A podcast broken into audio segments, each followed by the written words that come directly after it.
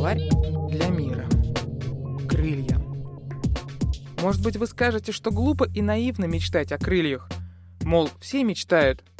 Да и что с того? В ангелы хочешь записаться, что ли? А я вот мечтаю. Мечтаю о том, как смогу сфотографировать с высоты макушек деревьев, как смогу перелетать лужи. Но дело-то не в простом расширении функционала.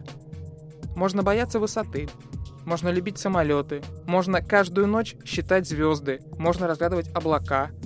Но с крыльями это все будто приближается, будто смотришь на мир уже через телескоп. Ведь он самое далекое делает близким, будто на расстоянии вытянутой руки. Так вот и с крыльями. С ними небо ближе, мечты осязательнее, кофе ароматнее, вечер романтичнее. Да и ты сам даже лучше немного.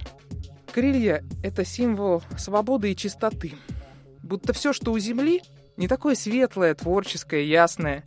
А там с крыльями, да в небе, ты станешь в тысячу раз легче душой, мыслями. Ну, вроде бы. Хотя крылья, крылья стали бы индикатором человечности в человеке. Ведь в творчестве человек раскрывается. Вот и крылья стали бы как творчество. На благо творишь, летаешь, значит человек. И все, и не обсуждается. А еще крылья — это все-таки свобода.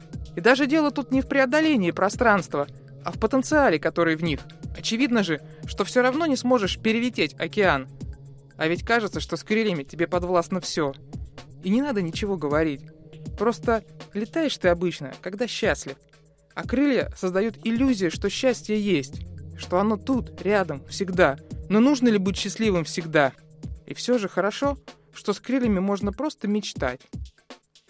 Синонимы: небо, полет, творчество. Специально для Паскаль эф эм Вика Матанис.